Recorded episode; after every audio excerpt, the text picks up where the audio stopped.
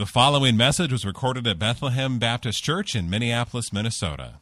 More information can be found online at bethlehem.church. Well, let me add my voice to the many others to wish you a Merry Christmas. It's a joy as a church family to celebrate Christmas morning together. If you're a visitor, maybe a family friend or visiting from out of town, we want to thank you for joining us this morning. My name is Stephen.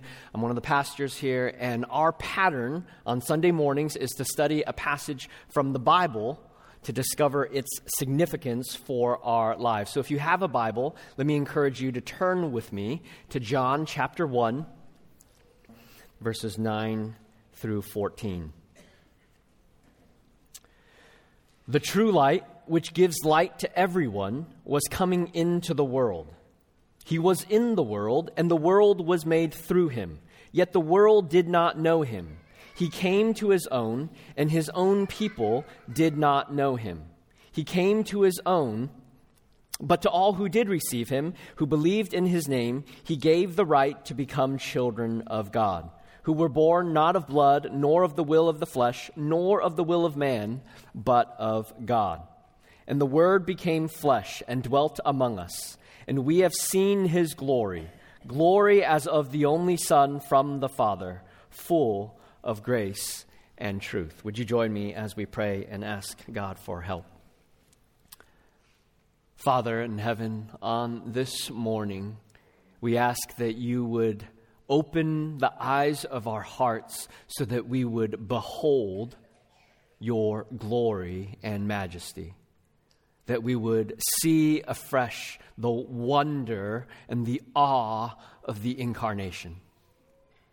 Enliven our hearts this morning so that what we experience is true and living joy that is rooted and grounded in Christ. We pray that in Jesus' name. Amen. In this day and age, we are constantly barraged with breaking news. Every news website has this little banner at the top, and it always says breaking news, and almost all of it is never breaking news. We get texts and messages and notifications that flood our phone. It's become a type of digital white noise that we just get used to ignoring. No one needs to know what some celebrity is doing or wearing or eating. No one needs to know what some billionaire tweeted or what the quote unquote royal family is up to. But once in a rare moment, we do get news where life and death are at stake. For example, here in Minnesota, we get winter storm warnings that warn us of sub zero temperatures that if you're outside, your nose is going to fall off in about 15 minutes. And this is it, it dawned on me this is why meteorologists are, are treated like rock stars here in Minnesota. They get to tell us when the cold will kill us and when the tornado has touched down and we need to get into our basements. When I was in San Diego, we didn't treat meteor- meteorologists like this. They were entirely dispensable. You know, they, they would say the same thing every day. It's a beautiful, sunny, 70 degree day, partly cloudy, and we might get a little bit of rain. They would just say they could just play the same video every day and it would be the same. Most news comes at us is irrelevant, but every so often something comes at us and it puts us on red alert. And our passage in John this morning is one of those instances. It's news of the incarnation where God has come down to dwell among mankind. And how we respond to this news has the most serious of implications. Life and death are indeed at stake. This news wasn't just important 2,000 years ago, but it's still as relevant and as pressing today as ever. So, this morning, I want to ask the question what is so special about Christmas? What if Christmas is not just a holiday, but the most significant moment in history? Not just a celebration, but it's where the infinite, eternal, personal, and almighty God has come down into our world to dwell with us and among us. So, our passage this morning breaks down into three sections that I want to look at this morning. The light shines, the light is spurned, and the light saves. The light shines, the light spurned, and the light saves. So look with me at verses 9 and 10 in John chapter 1. And the first thing we see is that Jesus came into the world with a purpose. It says, The true light, which gives light to everyone, was coming into the world. He was in the world, and the world was made through him, yet the world did not know him. So Jesus is being called the true light, and he came into the world to bring spiritual illumination. He gives light to everyone in this world. He enlightens by giving knowledge to humanity, and he shines forth to give light to everyone. So the question is what then does Jesus reveal? What does he illuminate? What, what, what is this true light bringing? Because we already have the sun, the physical sun. So Jesus didn't shine in a physical sense when he came here on earth. So what is he bringing? Well, verse 14 it tells us that Jesus reveals God. He brings spiritual insight of God. And the Word became flesh and dwelt among us, and we have seen His glory, glory as of the only Son from the Father, full of grace and truth. What this is saying is that as Jesus came into the world, the Word become flesh, He reveals God's glory. He reveals who God is. He is God. Jesus reveals the glory of the Father. I think this is most kind of beautifully articulated in John chapter 14. If you'll remember, Jesus was teaching his disciples, and then Philip, one of his disciples, says, Jesus, Lord, just show us the Father, and that will be enough for us. We, we know you're a prophet, Jesus. We know you're a good teacher. We've seen you do miracles. We, we, we get it. You're, you're from God. But if you would just show us the Father, it's going to be enough. And, and, and what does Jesus say in reply? John 14, 9. He says, Whoever has seen me has seen the Father. That is stunning. At the incarnation, Jesus reveals God himself because he is God. Jesus unveils the glory and the majesty of God. When, when Moses was up on Mount Sinai, he says, I want to see your glory. And God says, You can't, because you would die. I'm going to put you in the cleft of this rock. I'm going to cover over you, and my back will pass by. And what was declared? He is a God who is merciful and gracious, abounding in steadfast love and faithfulness. Verse 10 says, He was in the world, and the world was made through him, yet the world did not know him. What is this drawing out? The Creator is now in his creation. Christ fashioned the world by the word of his power. He upholds and sustains every single atom and molecule and cell. And now he is condescended to enter into his created order. It's like you kids. If you get a new Lego set, it's if you build that whole setup and then you make yourself a Lego to live among those Legos. It would be a little weird, and yet that's the wonder of this incarnation. At Mount Sinai, God spoke to Moses. He told him, Consecrate the people and set up guards to make sure none of the people run up into this mountain. Why? Because he says, My holiness will consume them, that they'll die. And only once a year did priests go into the inner sanctuary of the temple to offer sacrifice. But now, God Almighty, the creator and sustainer of everyone and everything, was now in the world. Jesus reveals God. This is what it means for Jesus to be the true light that shines in our world. And consider the manner in which Jesus came. which we have sung of and we have rehearsed. He came as a baby, born of a virgin, fully human and fully God. There's something almost uncomfortable thinking about Jesus as a baby. He was helpless.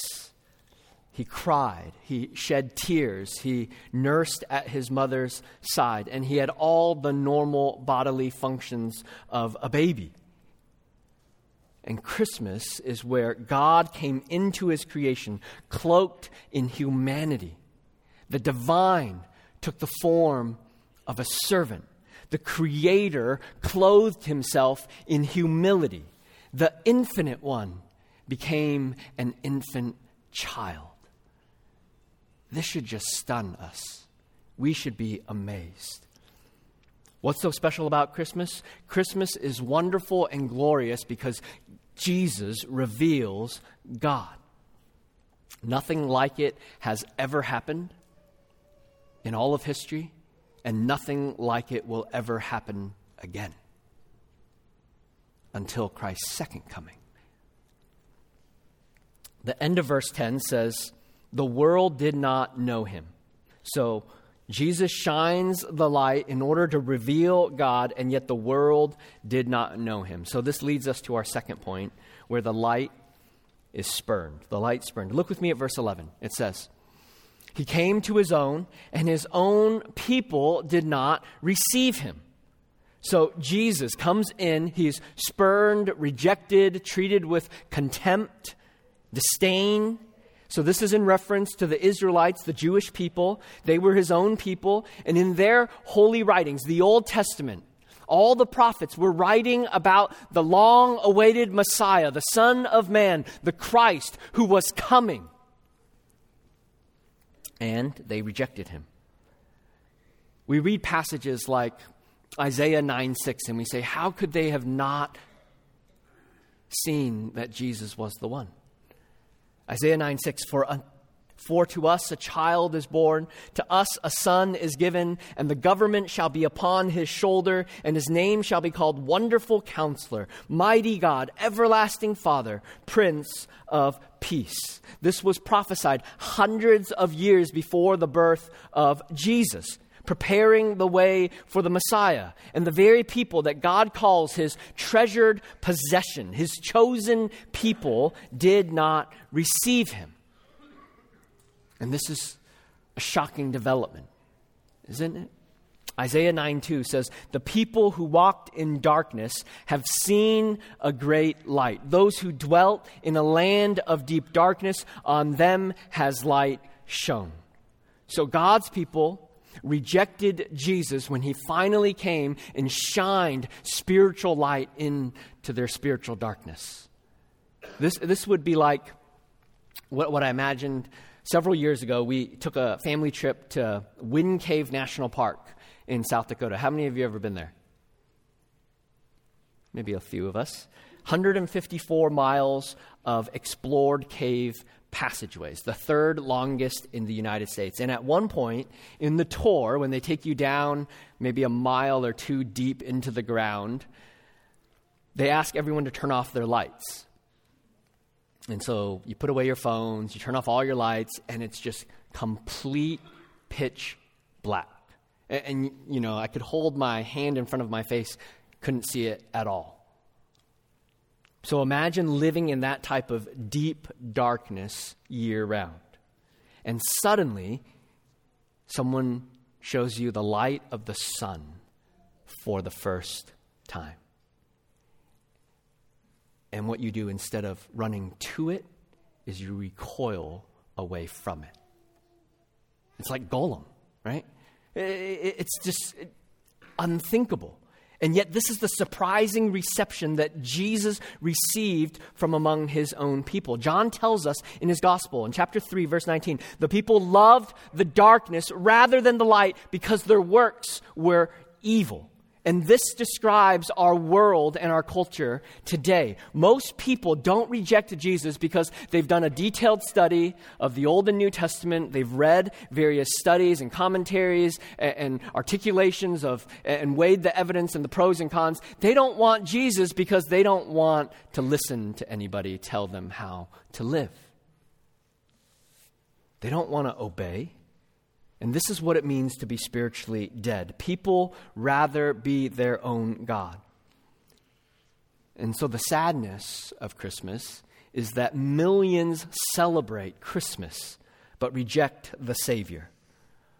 Multitudes feast on rich foods but reject the bread of life where they will never go hungry ever again. Wine and drink flow freely around this time of year, but the living water that will quench all your thirst goes untouched. Many live in darkness, and yet they refuse to come into the light. And yet, we know that there are many who have longings and desires that go unmet. And in the midst of all the hustle and bustle, they feel like, ah, I think there's just got to be something more than this. They're like Charlie Brown in Charlie Brown's Christmas. I guess I really don't know what Christmas is all about. And then he throws his head up, right? Isn't there anyone who knows what Christmas is all about? And this leads us to our third point the light saves. Look with me at verses 12 and 13. The light shines, the light spurned, and now the light saves. But to all who did receive him, who believed in his name, he gave the right to become children of God, who were born not of blood, nor of the will of the flesh, nor of the will of man, but of God. So now we see this shift from rejection to salvation. Some do indeed receive Jesus, which means they believed in his name. These terms, receive and believe, are more than just being on the receiving end of a Christmas card. It means they receive Jesus as Jesus has revealed himself as God, as Lord, as Christ, as the Messiah, and in his saving work. Throughout Jesus' ministry, recorded in John's gospel, it says, Many believed, and then all those who believed walked away from him because they didn't want Jesus on his own terms. They wanted a Jesus that they could shape and fashion to be what they wanted. And so here it says, for those who believed, means those who actually received Jesus and his saving work as the Messiah. It's trusting Jesus in his roles as prophet, the one who speaks for God, as priest, the one who mediates between man and God, and as king, the one who demands our obedience and allegiance. John is speaking of faith here. This receiving and believing in Jesus is on his terms and not ours. It's trusting his character. It's like doing a trust fall. Any of you ever done a trust fall? You know what it's like? Yes, I saw a hand there.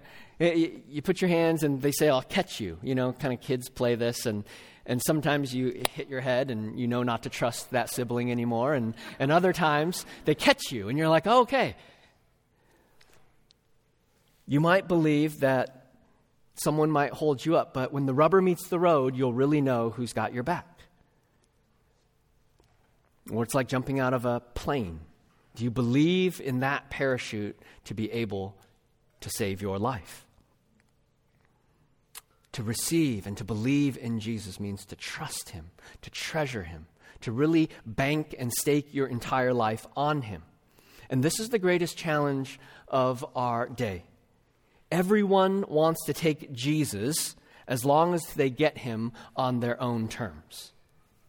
I want Jesus' peace, his love, his comfort, his grace, his kindness, and his forgiveness of sins.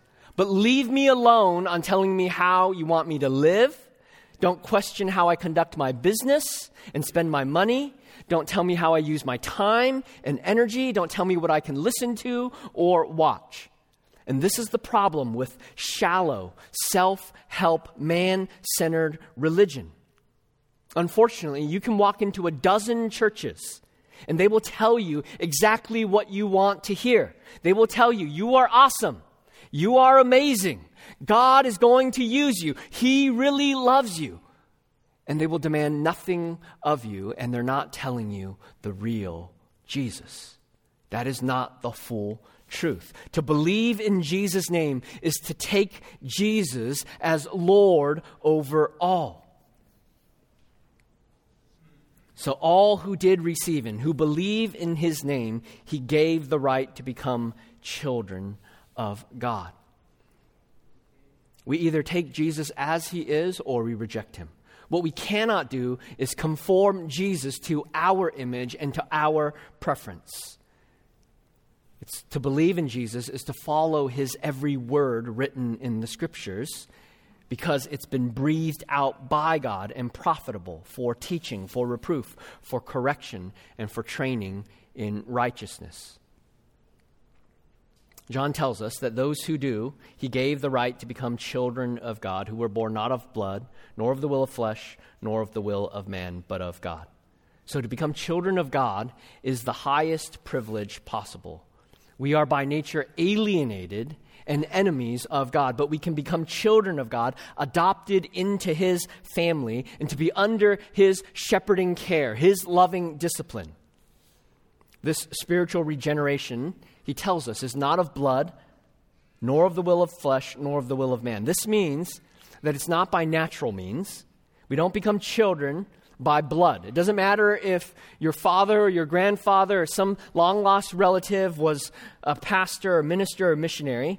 We don't become children of God by the will of the flesh through some natural or physical reality. You can't buy your way in or earn your way in or no secret handshake only by the grace of God. We can't become children of God by the will of man, meaning by human decision.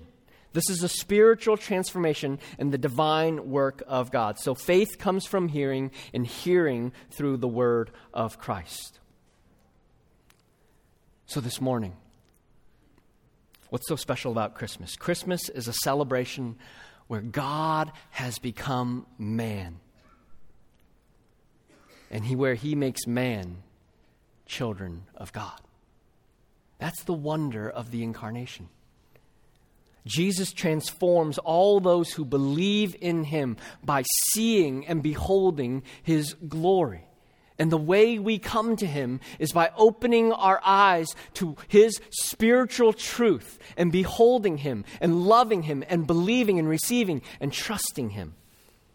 Now, in verse 14, he tells us, The Word became flesh and dwelt among us, and we have seen his glory, glory as of the only Son from the Father, full of grace and truth. This is the doctrine of the incarnation. Jesus became flesh, bone, blood, and soul, and dwelt among us, fully human, fully divine. And it's a glorious mystery, one that we will look into and study, and we will still struggle to understand. He's able to sympathize with us in our trials. He was a man of sorrows, and yet he is God. He is the Lamb of God, the perfect sacrifice for sinners. And yet, without the incarnation, there is no Christianity. Without the incarnation, we die in our sins, we remain in deep darkness, and we're still waiting for light to dawn. The phrase where he says, He dwelt among us, this means he tabernacled among us, is, is literally what it means. Uh, the tabernacle is what led Israel and mediated God's presence and was at the center of Israel's worship. And now Jesus is at the center of everything. He fulfills the pattern of the tabernacle and at, of the temple so that now, through Jesus, we can know God. And now he says, we can know him full of grace and truth. What does that mean? I think it's an allusion to Exodus 34 6, where God causes his goodness to pass before Moses. And he declares that God is merciful and gracious. So he's the perfect revelation of God's glory and goodness, grace and truth. They wanted Moses as their mediator because it was so frightening. And yet it was there that Israel received God's law. And John 1:17 tells us, "For the law was given through Moses, grace and truth came through Jesus Christ." So the sacrificial system declared that we are sinners in need of a savior. And every year, pilgrimage was made, sacrifices were made to remind them of their sinfulness and for their need of sacrifice. But in Jesus, we get the greatest and most glorious display of the grace of God the truth still remains that we're sinners in need of sacrifice. But Jesus declares grace. I have become the Lamb of God. I am the Lamb of God. I've come in so that you would no longer have to offer sacrifice. You don't need to come to the temple. You don't need anything else to bring you to the Father. If you've seen me, you have seen God Almighty. You don't need to be hidden in the cleft of a rock. You don't need me to just pass by you just briefly, lest I consume you. You, you don't have to resist running up to this mountain with cloud and smoke. If you have seen Jesus, you have seen God Almighty, and that is the most glorious reality in all of creation. There is nothing greater this is why we celebrate Christmas. Jesus became our sacrifice so that we have received grace upon grace. A lot of you are going to get Christmas presents. Maybe you've opened them this morning, maybe you will open them this afternoon. And usually, when we give gifts, we think, okay, they're going to maybe spend $20 on me, so I should spend, you know, 20, 25, or they're going to spend $200 on me. I better not spend $20. I need, I need to spend more than that. Uh, you know, sometimes we think that way. Uh, we're, we're just human.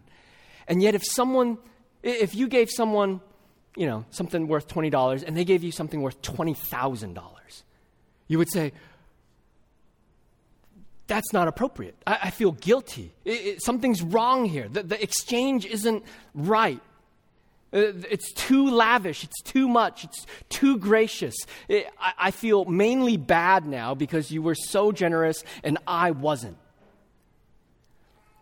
And the reality of the incarnation that a priceless gift was given to all of us.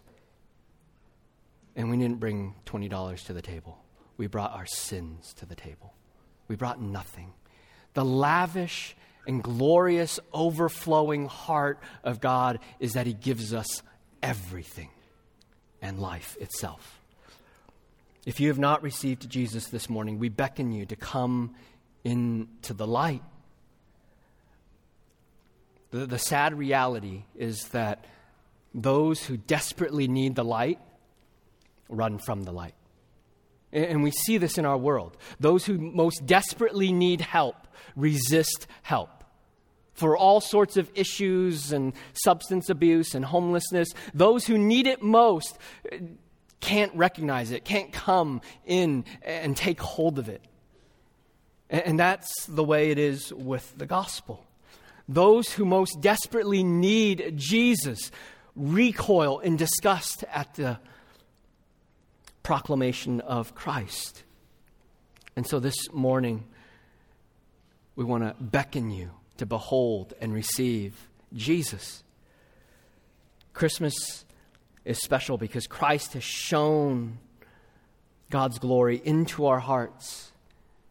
And so you don't have to clean yourself up before you come. You mainly say, I see it and I want more of it. Don't ignore Jesus' saving work this morning. Every once in a while, we get breaking news where life and death hang in the balance, and this is one of those moments. Receive, believe, trust Jesus above all else this morning. You can pray in the quiet of your heart Lord Jesus, I believe in you. I long to receive your free gift of life and want to see more of your glory.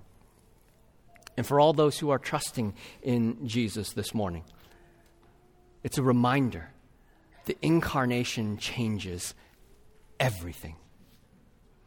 Everything. Nothing about your life is the same in light of the incarnation. Nothing about your struggles is the same in light of the incarnation. Nothing. Nothing is the same in light of the incarnation. Jesus come into the world to dwell among us changes everything. He is shone into the darkness. Will we receive him or reject him? In my prayers that we would receive him and believe in his name and become children of God by undergoing spiritual rebirth. John writes to awaken us to the wonder of the incarnation. Christmas tells us that God came down and dwelt among us. Jesus reveals light and life and gives joy and life to all who believe in him. And so this morning, we're gathered together as the people of God, basking in the most glorious, expansive, amazing gift that has ever been given in the history of the world. God has come down and dwelt among us. And if we can behold Jesus, we can see God Himself.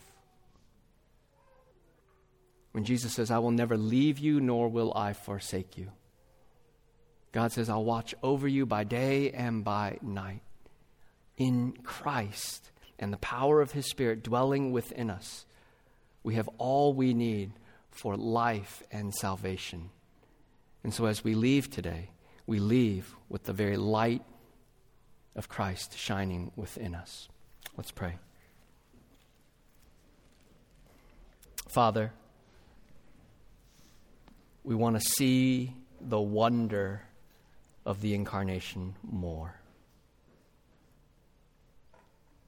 So let these truths land on our hearts so that we would behold you in all of your glory. We thank you that Jesus came, revealed God, and that we have beheld his glory. Pray this in Jesus' name. Amen. Thank you for listening to this message from Bethlehem Baptist Church in Minneapolis, Minnesota. Feel free to make copies of this message to give to others, but please do not charge for these copies or alter their content in any way without written permission from Bethlehem Baptist Church. For more information, we invite you to visit us online at bethlehem.church or write us at 720 13th Avenue South, Minneapolis, Minnesota 55415. Bethlehem Baptist Church, spreading a passion for the supremacy of God in all things, for the joy of all peoples, through Jesus Christ.